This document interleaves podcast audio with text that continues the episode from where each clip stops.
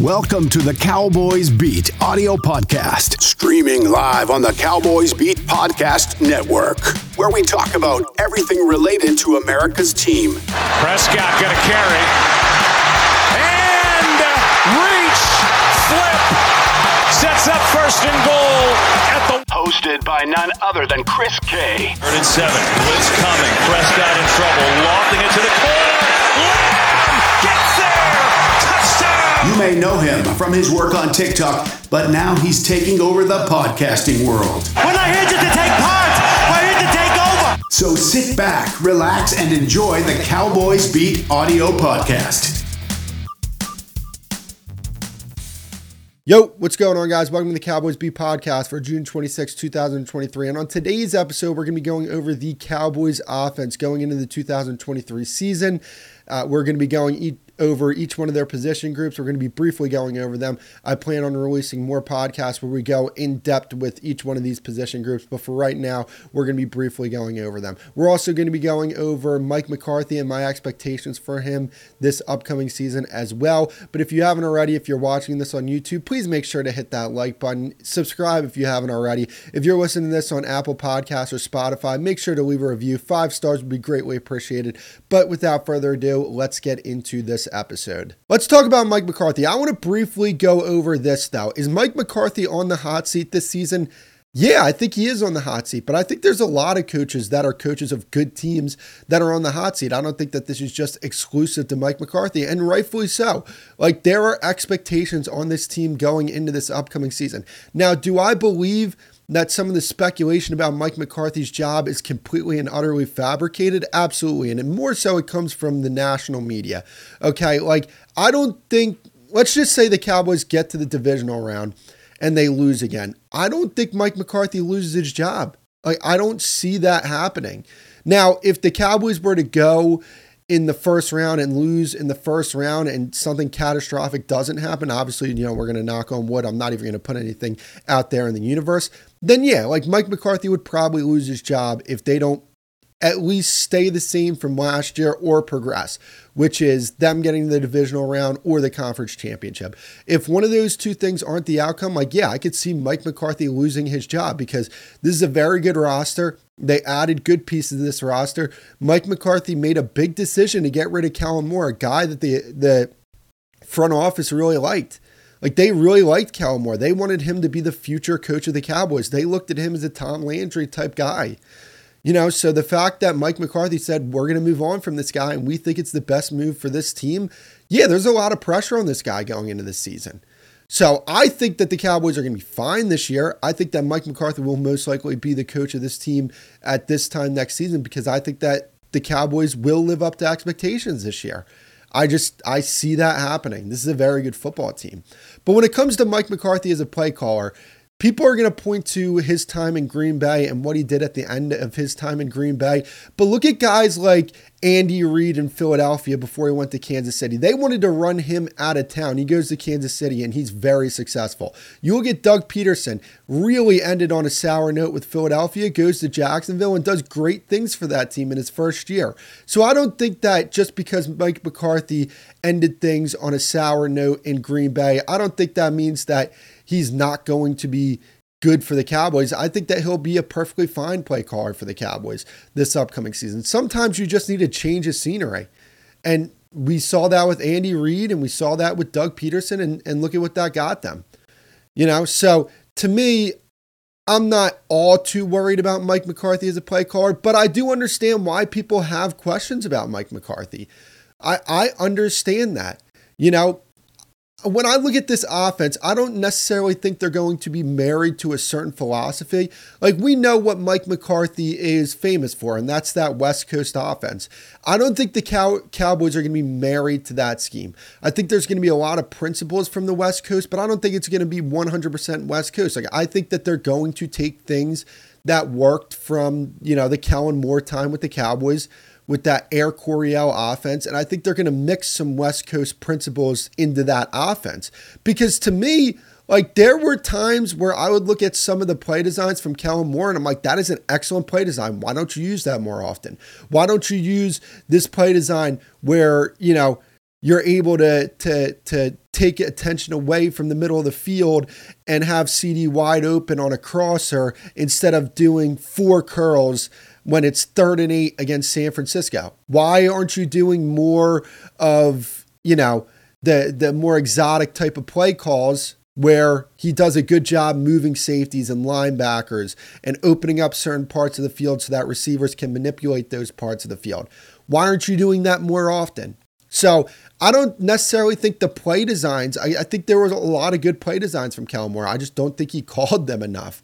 So when I hear that they're going to get rid of what 30% of the playbook or 30% of the playbook is going to be new, I'm perfectly fine with that because I don't think the play designs were the problem. I think the problem with Kellen Moore was he struggled to make adjustments. Um, struggling to make adjustments. He wasn't good situationally. You know, he didn't understand when something wasn't working, go away from it. You would be like, oh, you know, Dak's struggling with his, you know, seeing the field. You want to know what we're going to do? We're going to keep making him, you know, have these pure progression type of reads. Like that was the problem with the play calling this past season. There's one more thing that I always talk about with Kellen Moore. For some reason, I'm just forgetting another problem that I had with Kellen Moore. So, but th- there were certainly reasons why Kellen Moore wasn't the guy that the Cowboys expected him to be. I think he's a good offensive coordinator, but I just think, you know, his time ran out with this football team. I was talking to RJ Ochoa about this, and he was telling me a stat. Kellen Moore was one of the longest tenured offensive coordinators with a team, and bec- and the reason for that, and the reason why that's such an alarming stat is because if you're a good offensive coordinator, you get a job somewhere else, uh, or if you're not a good offensive coordinator, you get fired. So that was something that was very interesting to me. But yeah, I don't think the playbook was necessarily the problem. I just think the play caller was. You know, he didn't understand, okay, we're up by 14 points, let's run the football. He was just like, no, we're up by 14, let's throw the ball some more. It didn't make any sense. You know, in those situations, you put the ball in the stomach of your running back and you just let things go. You know, and and and that was the problem with with Kellen Moore. But uh, obviously there were some more problems, you know, adjustments and and and let's be honest, DeMeco Ryans ate Kellen Moore up for lunch.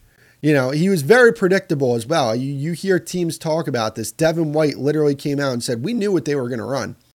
You know, and and they said that going into the Tampa Bay game in the playoffs. Now, granted, you know, he brought his bag with him for that game, but I digress. I went off on a little bit of a tangent when it came to Kellen Moore there. But I mean, overall, Mike McCarthy, I think that I, I, I might have talked about this earlier. It might not look right off the bat. It might take a few games for the Cowboys offense to really settle in and become the offense that we think it's going to be, but that's perfectly fine. I don't want to peak week one. I don't want to peak in the first six weeks of the season. I want to peak at the end of the season. I want this offense to have a natural progression of improvement throughout the course of the season. And there's going to be bumps in the road. And when one of those bumps occurs, you look, okay, why why did that bump happen? Let's make an adjustment. Because that's something Kellen Moore did not do. When there was a bump in the road, Kellen Moore was just like, all right, let's just, you know, stand here and slowly go over it. And no, you just got to get through it. You know, you got to understand what, like, the reason for that bump in the road and then move on. And and that's something Kellen Moore didn't do. And that was a big problem with him.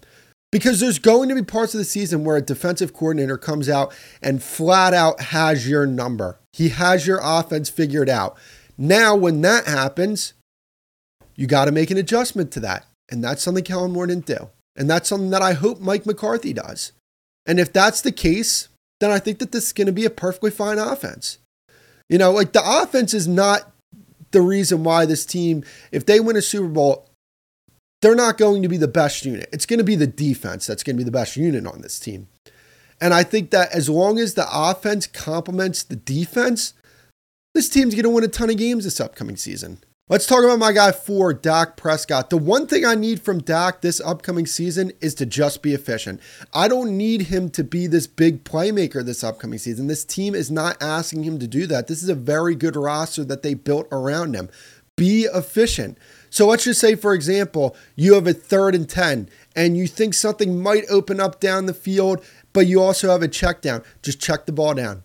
when you look at how good this defense is, teams are going to have to drive 80 to 85 yards against this defense. Do you think that they're going to have much success doing that consistently throughout the game? No. So all we need Dak Prescott to be is just be efficient. Take what the defense gives you in certain situations. Now, I'm not saying that Dak Prescott should completely and utterly abandon that ability to make plays because he is a playmaker.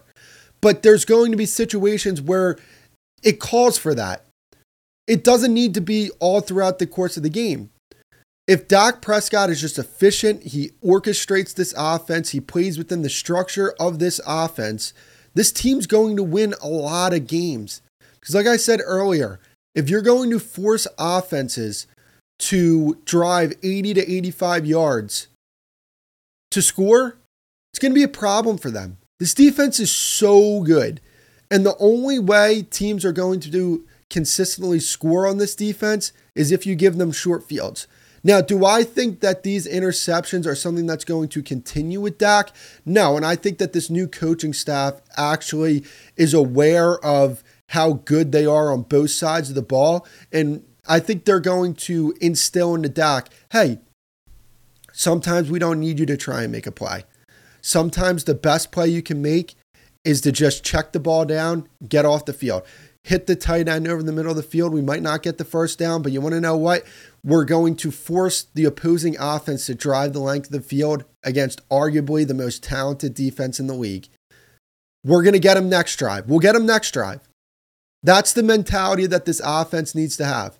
Because, man, like I'm going to continue to harp on it. This this offense needs to complement this defense this upcoming season. And I'm not blaming all these turnovers on Dak Prescott last year. There were situations where, you know, Dak Prescott made the right read. He threw the ball in the right window and for some reason a, a receiver didn't run the right route or the concept didn't get uh, ran or executed to the extent that it needed to be executed. Dak was fine. Like Dak was fine last year. He really was. But just the offense as a whole needs to work together to figure out, you know, these turnover situations. Because if the Cowboys can just play clean football on offense and just fall back on the defense, I'm going to say this a lot. They're going to win a lot of games. Let's talk about the running back room. I think that this is a pretty solid room. To me, it all hinges on Tony Pollard's health. If he comes back and he's the Tony Pollard that we know he can be, I think that this room will be fine. I think they have nice complementary pieces in this room as well. To me, it's going to be interesting to see who's going to be the running back behind Tony Pollard because we know that Deuce Vaughn's going to make this team. Mike McCarthy said it after they drafted him. We have a package of plays for uh, for this guy. They're going to have Deuce Vaughn be a member of this team of the 53 man roster. They're going to carry three running backs. So to me, it's about who can take that running back two position. And that's going to be between Malik Davis, Rico Dowdle, and Ronald Jones. And the one thing that I like what the Cowboys did here is they brought in Ronald Jones more so as insurance because they would prefer if Malik Davis and Rico Dowdle stepped up and took that job. They want that from those two guys. They don't want Ronald Jones being the guy week one for them. Like they would prefer one of their young guys that they drafted or they signed an undrafted free agency to to step up, develop, and become a player for them. You know, they're cheaper, they're younger. That would be the more desirable situation for them. But you know, I look at this running back room and the way I want them to use their running backs, I want them to give Tony Pollard about 15 carries a game, somewhere around that. You know, because I look at what Shanahan does with with Christian McCaffrey, and rarely do you see Christian McCaffrey go over 15 carries. I mean, there are games and situations where it calls for Christian McCaffrey to tote the rock more, but you know, it's not every single game you're seeing him get 21, you know, 26, 27 carries or whatever it may be. There's going to be certain situations where, hey, you know, we're playing Philly. We need you to get a majority of the carries. We need you to really take over this game. And that's the thing that I think the Cowboys are going to implement within this offense. And that's fine. Like running back by committee is fine. And I think that's more so where the league is going. I don't think that the, the bell cow running back is really a thing anymore. But when you look at Tony Pollard, I do want the Cowboys to use him the way that the 49ers used Christian McCaffrey, which is 15 carries a game. You're going to play some receiver as well. You're going to be more than just a running back. And I think for Pollard's long term success, because I think that Pollard can still still has juice in him going forward if they use him a certain type of way. But if they run him into the ground, then you know I don't necessarily see a long shelf life for Tony Pollard. But if they use him as a slot receiver, even if they line him out wide from time to time, you know, I think that you can really take advantage of his ability to be a solid receiver. Because if you can get 1,100 yards rushing from Tony Pollard, but you get about five to 700 receiving yards, which I think he's capable of doing for this team, then he's a big time contributor. Contributor. You got your money's worth there. I mean, 1,800 all purpose yards. That's incredible he'll be bidding for an all pro spot, uh, you know, as a running back, you know? And, and, yeah, at that point, you got your money's worth. You got that $10 million that you're paying him on a franchise tag. I'm, I'm not opposed to paying Tony Pollard at all. You know, it's got to be for the right price, though. Like, I don't want to see that number in, in the double digits. But if you're going to tell me that we can get Tony Pollard for seven mil a year and it's like a four year contract, but not, you know, there's ways to get out of the contract, I'm perfectly fine with that. Why not? Why not? Tony Pollard's a really good football player. You know, he's a, he's a really good running back, but I just think overall his game, he's just a really good all around running back. But, you know, and, and when I bring up Tony Pollard, because I went on a little bit of a tangent there, uh, you know, I do want Malik Davis or Ronald Jones or Rico Dowdle, whoever is the, the second running back on this team, to get about 10 to 15 carries a game. You know, because then at that point, okay, you give Pollard 15 carries, and it's not going to be exact these specific numbers, you know, because there's going to be situations in the game where it's like, okay, we already gave the ball to Tony Pollard 15 times. You know, we're not going to put him out there to, to go over 15. No, there shouldn't be an exact number on this. You know, the situation's going to call for whatever running back you feel like putting on the field. Now, if that's Malik Davis in a certain situation, if that's Tony Pollard, if that's Deuce Vaughn, you shouldn't be restricted to a number, but somewhere within that ballpark.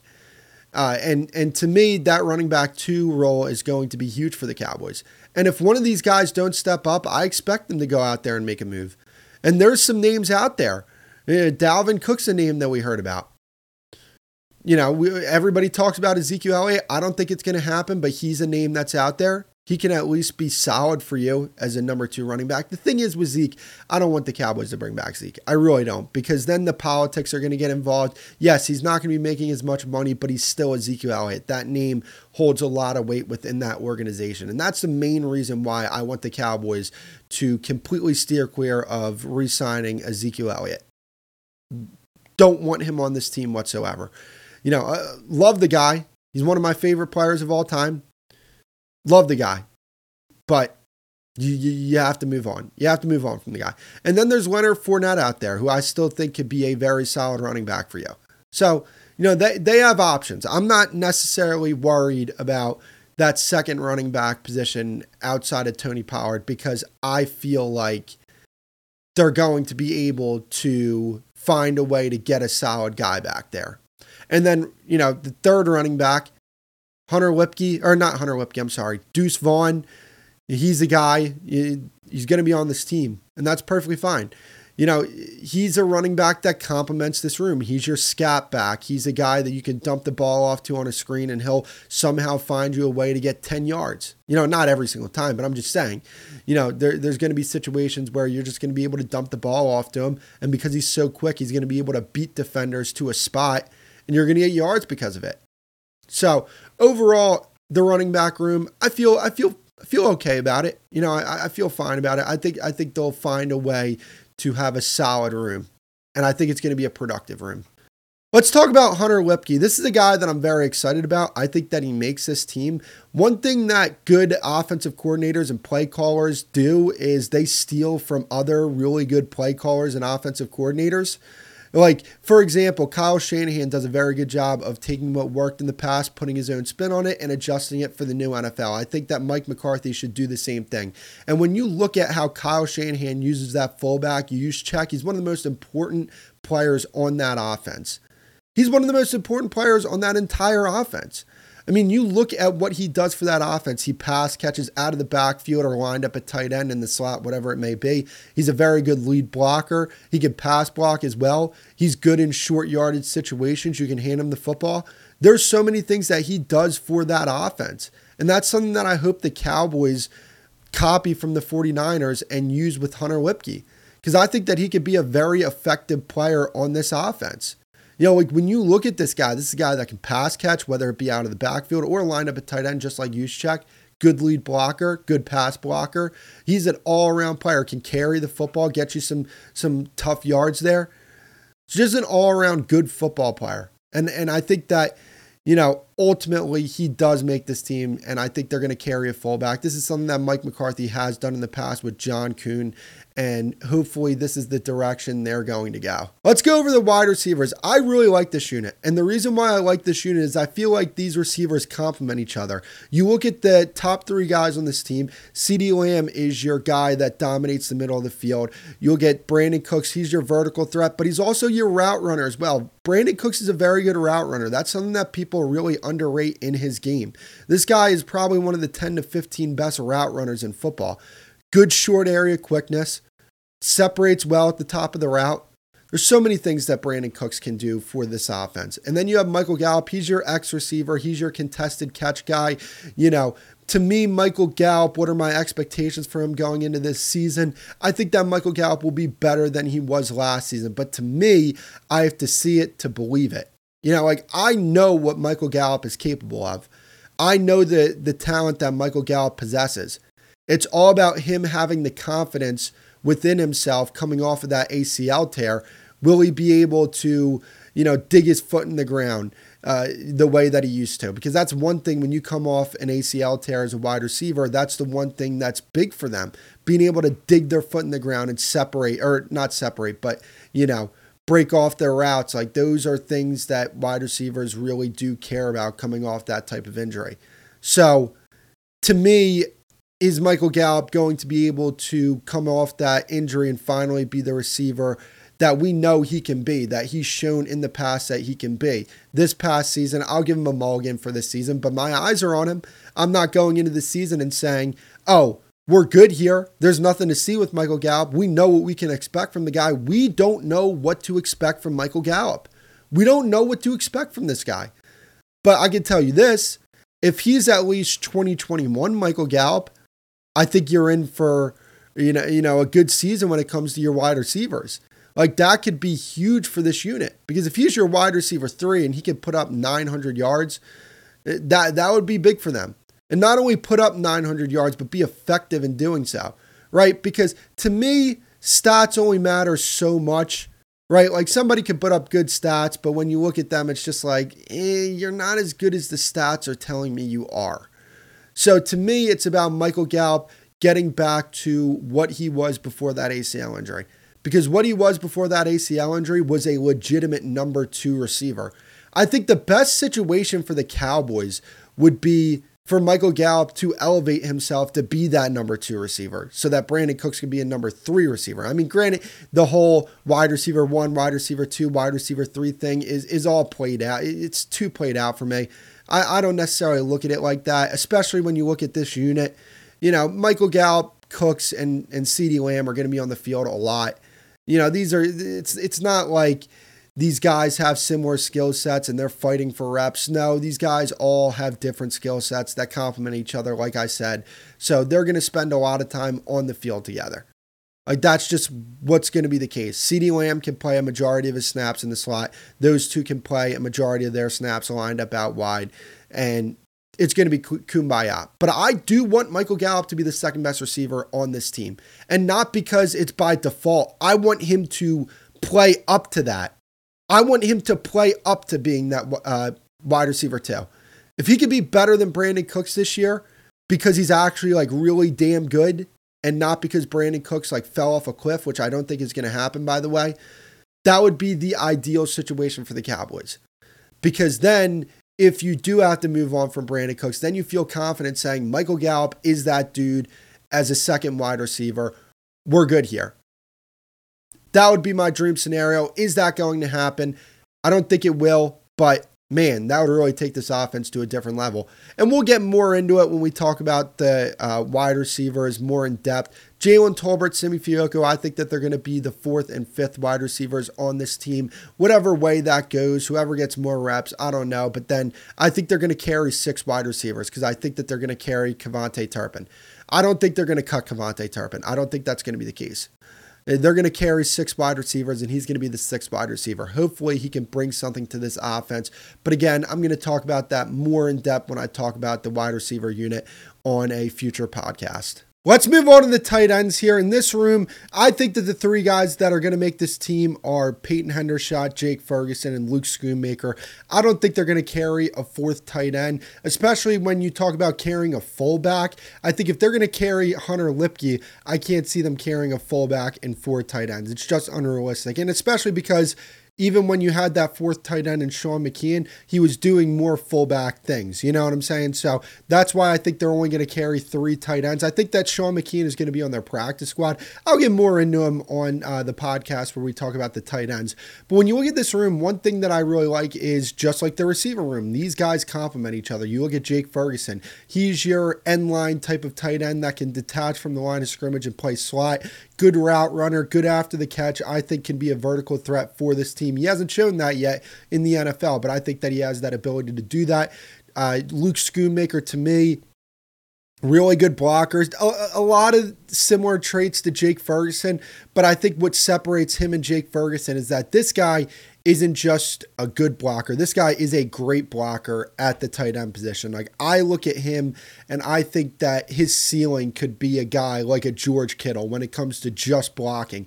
But when it comes to receiving, I don't think that Michigan really unlocked his potential as a receiver. When you look at this guy, there were 1,105 tight ends tested in the Raw Athletic score in the history of that score, of, of that program. Luke Schoonmaker was the 16th ranked tight end in terms of Raw Athletic profile in the history of that program.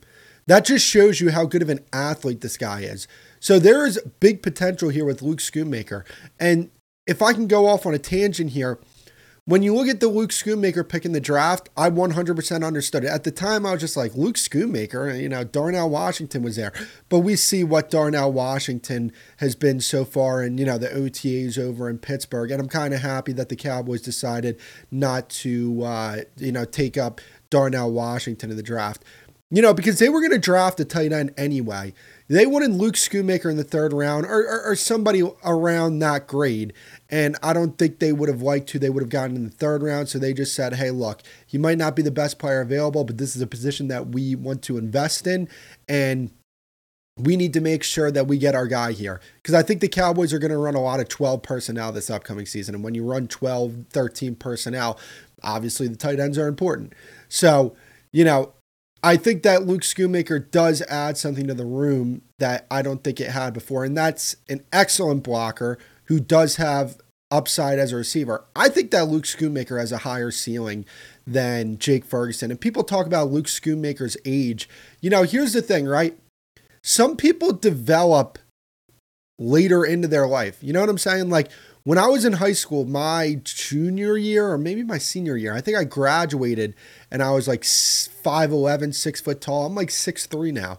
You know, so people can develop later into their life. And I think that's what Luke Schoonmaker did here.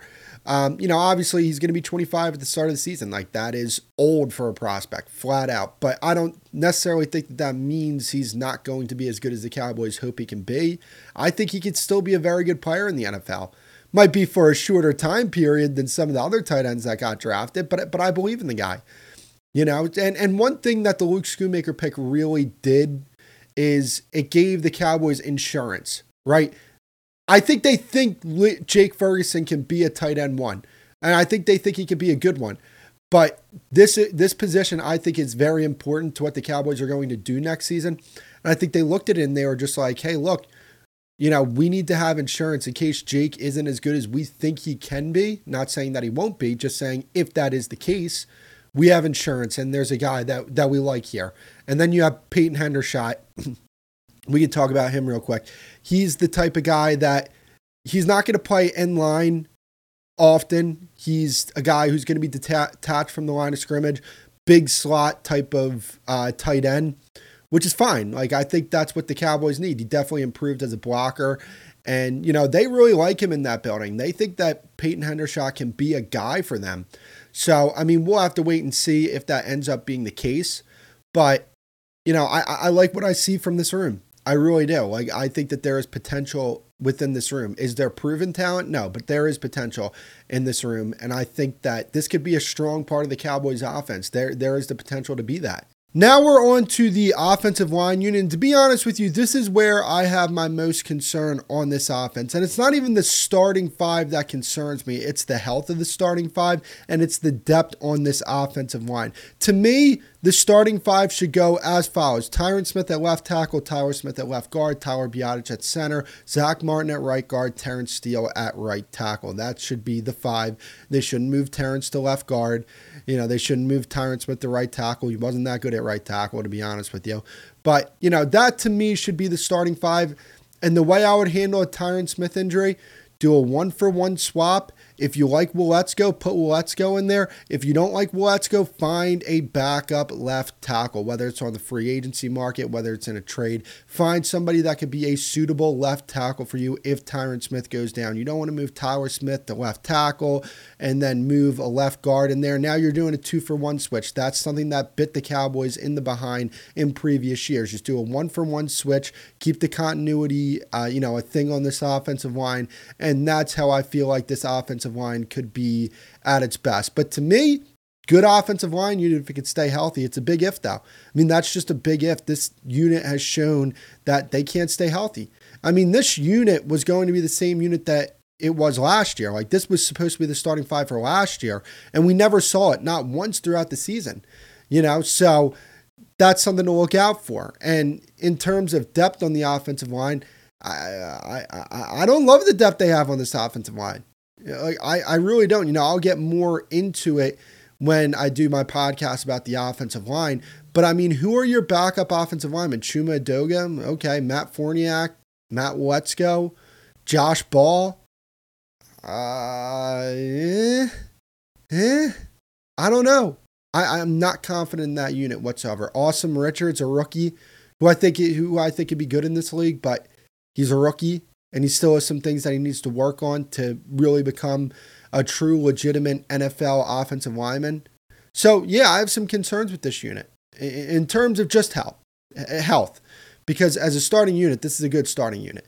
But you know, to me, this is a unit like if you want to run the football, you got that. Like you're going to be able to do that with this offensive line.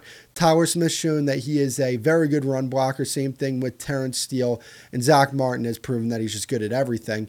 But you know that's where I think the strength of this offensive line lies. I think they're a better run blocking unit than a pass blocking unit. But overall, good unit. I think it'll get the job done. I've seen teams win Super Bowls with worse offensive lines than this one.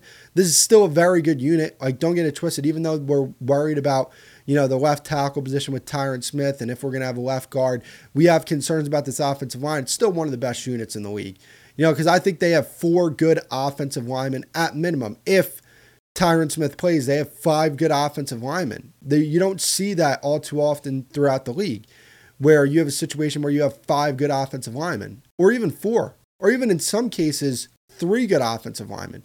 So the Cowboys are in a good situation in terms of you know, their offensive line, there's just some questions. And I think that out of all the offensive units, this this unit in particular has the most questions of them all. But that's going to be it for the episode, though, guys. If you haven't already, please make sure to hit that like button and subscribe if you're watching this on YouTube. If you're listening on Spotify or Apple Podcasts, make sure to leave a review. I would greatly appreciate that. And for the next episode, I'm going to be going over the coaches. Uh, on the offensive side of the ball, we're going to do a deep dive into Mike McCarthy and Brian Schottenheimer on the next episode. But until then, I will see you guys later. Thank you for listening to the Cowboys Beat audio podcast. Please make sure to follow the show and leave a review. We'll, we'll see, see, you next time, time on the, on the Cowboys, Cowboys, Beat, Beat audio, audio podcast. podcast.